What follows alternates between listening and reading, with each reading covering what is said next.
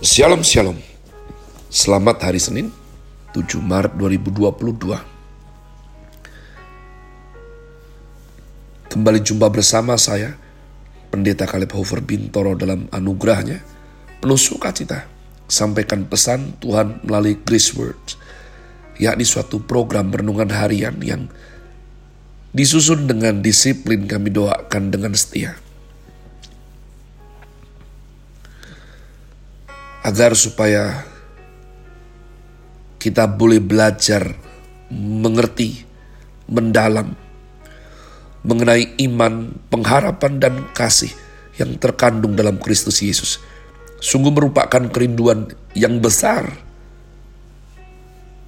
dari saya agar setiap hari tiada pernah berhenti. Kasih dan kuasa firman Tuhan menjamah hati saudara menggarap pola pikir paling utama hidup kita terbukti berubah menuju Christ likeness. Bisa sedikit, bisa banyak, tapi harus makin hari berubah lalu berbuah. Masih dalam season spring dengan tema Loving the King. Chris Word hari ini saya berikan judul pengakuan iman rasuli bagian ke-122. Saya mohon jangan panik jika inilah kali pertama engkau mendengarkan program ini sebab hanya untuk kerapian pendataan file diberikan susunan judul ya 122. Jadi jangan aduh sudah 122 no setiap recording fresh dilakukan setiap hari dan itu bisa dinikmati setiap episode seperti kali ini.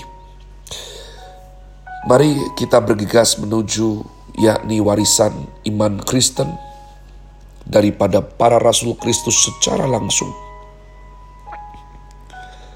yakni pengakuan iman rasuli. Aku percaya kepada Allah, Bapa yang Maha Kuasa, Khalik langit dan bumi. Dan kepada Yesus Kristus anaknya yang tunggal Tuhan kita. Yang dikandung dari roh kudus, lahir dari anak darah Maria, yang menderita sengsara di bawah pemerintahan Pontius Pilatus, disalibkan, mati dan dikuburkan, turun dalam kerajaan maut. Pada hari yang ketiga, bangkit pula dari antara orang mati, naik ke sorga, duduk di sebelah kanan Allah, Bapa yang Maha Kuasa. Dan dari sana ia akan datang untuk menghakimi orang yang hidup dan yang mati. Aku percaya kepada roh kudus, gereja yang kudus dan am, persekutuan orang kudus, pengampunan dosa, kebangkitan orang mati, dan hidup yang kekal. Amin. Kita sudah membahas mengenai Aku percaya akan Allah Roh Kudus dan inilah adalah rumusan daripada bagian akhir pengakuan iman rasuli. Kita melihat urutannya dari pemilihan, penciptaan, kemudian kelahiran. Pada saat kita dilahirkan, kita belum menerima Tuhan. Seringkali dalam kegelapan ataupun dalam sok pintarnya kita kita berjalan-jalan dalam ateisme, pasif ataupun aktif, bahkan komunisme, evolusionisme, dan semua filsafat yang salah. Lalu Tuhan memanggil kita, menyentuh, intervensi, masuk dalam hidup kita. Tuhan Allah memilih kita, bahkan sebelum dunia dicipta. Dan dalam sejarah ia memanggil kita.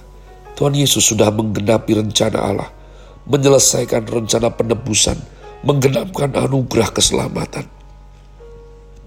Tuhan Yesus menggenapkan rencana keselamatan yang sudah disiapkan Allah dan Roh Kudus menjadi yang kedua di dalam pelaksanaannya. Karena Roh Kudus diberikan untuk bersaksi bagi anak Allah, yakni one and only, satu-satunya, Yesus Kristus Tuhan. Roh Kudus dikirim menjadi saksi Kristus dan mempermuliakan Kristus Itu sebabnya. Bukan Allah Bapa, Allah Anak, lalu Allah Roh Kudus. Tetapi urutannya Allah Bapa, Allah Roh Kudus, baru Allah Anak. Sebab firman Tuhan berkata, tanpa digerakkan Roh Kudus, tidak ada satu orang pun dapat menyebut Yesus Kristus sebagai juru selamat tanpa digerakkan Roh Kudus. Tidak ada orang bakal mengaku Yesus adalah Tuhan tanpa Allah Roh Kudus. Alkitab dengan jelas mengatakan, tanpa pertolongan Allah Roh Kudus, tidak ada orang yang mengerti, menyadari dirinya berdosa. Tanpa pencerahan Roh Kudus, tidak ada seorang pun melihat dirinya rusak dan butuh Tuhan. Kalau butuh jimat iya, butuh penglaris iya, tapi tanpa roh kudus, kita tidak akan bisa melihat betapa rusak dan hidup ini menuju kebinasaan.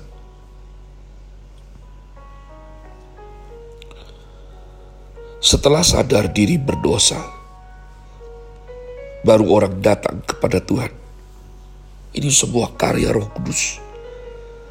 Roh Kudus bekerja terlebih dahulu, melunakkan hati kita, membersihkan motivasi kita, mengarahkan kemauan kita kepada Tuhan.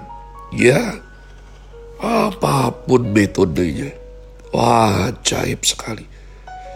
Kalau ingat, pertama kali dulu saya datang gereja, karena sahabat baik saya meminta tolong.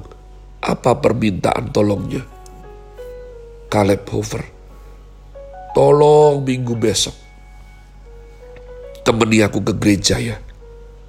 Gak mau. Tolonglah. Besok aku harus bawa jiwa baru. Supaya menggenapi kupon. Kupon coba Tuhan Gerejanya bikin program apa itu waktu itu. Supaya dengan kupon tersebut dia bisa tukar apa itu waktu itu. Aduh nanti habis gereja aku traktir makan ya. Aneh sekali. Teman saya lebih aneh. Jadi tangkap Tuhan saat diajak kawannya ke gereja. Kenapa ke gereja? Lihat-lihat cewek cantik katanya. Aneh sekali umat Tuhan. Ya, ya baru kita mulai taat pada Tuhan. Gak segampang itu Ferguson ya. Kita mengalami proses. Ya saya alami. Lama kelamaan belajar. Belajar. Sesudah taat pada Tuhan. Kristus memberikan darahnya. Membersihkan. Dan memberikan kuasanya. Sehingga kita beroleh keselamatan orang percaya. Orang Kristen adalah orang dipilih oleh Bapak disucikan oleh Roh Kudus, dibersihkan dan diselamatkan oleh Tuhan Yesus Kristus. Kita sudah belajar, Roh Kudus adalah roh yang kekal, roh yang suci, roh yang benar. Kekekalan menjamin kita dapat hidup abadi, kesucian memberikan kekuatan untuk berjuang hidup kudus selama di bumi ini. Dan kebenaran mengajar kita untuk bisa selaras mengerti rencana Allah. Betapa besarnya kebahagiaan manusia yang mendapat hidup kekal dari Allah, mendapat kesucian dari Roh Kudus, dan mendapat hidup berkemenangan daripada Kristus Yesus Tuhan yang sudah mentaklukkan maut, yang memberikan pengampunan dan memberikan jalan yang baru bagi hidup kita. Kita telah membahas sifat Allah Roh Kudus, roh yang kekal, roh yang suci, roh kebenaran. Kini kita masuk dalam pengertian roh kudus adalah roh kebijaksanaan, roh pengetahuan, dan roh strategi. Di dalam era modern, di dalam era akhir zaman, banyak orang, bahkan izinkan saya menyebut beberapa ok oknum hamba Tuhan. Gak semua kok. Masih ada yang tulus murni sayang Tuhan. Tapi oknum-oknum ini berbicara tentang roh kudus dengan pikiran yang sempit. Akibat dipengaruhi Injil kemakmuran. atau dipengaruhi kedagingan ketika berpikir tentang Roh Kudus langsung mengarah harus kepada mujizat, harus kepada kekayaan, harus kepada keberhasilan, harus kepada kesembuhan dan berbagai gejala supranatural, fenomena-fenomena yang ada. Harus tumbang, harus jatuh. Saya tidak menentang ya. Namun begini loh, saya sih senang saja karena saya mengalaminya. Sebelum saya ditarik Tuhan belajar firman lebih lagi, saya senang. KKR doakan, baru mau doa, tangan telapak tangan belum sentuh kepala orang tersebut, sudah jatuh menggelepar. Dulu saya suka sekali. Eh, tapi bukankah kita ini domba? Bukan ikan lele umat Tuhan. Standar kita penuh roh kudus itu perubahan hidup yang nyata, yang real. Dan dihasilkannya buah-buah roh melalui hidup kita. Bukan melulu kita manifestasi kejang-kejang, tumbang-tumbang, nangis-nangis itu semua so sweet. Ya menyenangkan. Tapi betapa banyaknya hal memprihatinkan. Ada orang-orang Kristen yang sangat piawai. Setiap kali, kali maju, hancur hati, nangis, tumbang, menggelepar, kejang. Tapi hidup tidak berubah. What for? Buat apa umat Tuhan? Itu semua adalah pembodohan semua yang disentuh roh kudus dalam kitab suci kita baca, hidupnya berubah. Hidupnya kuat, dinamis, dan jadi berkat. Saya akan lanjutkan dua hari ke depan. Saya berdoa agar Allah roh kudus yang sedang kita bahas ini menaungi kita, menyentuh dan mengerjakan lebih banyak lagi hidup kita suatu hidup yang permuliakan Bapa di sorga.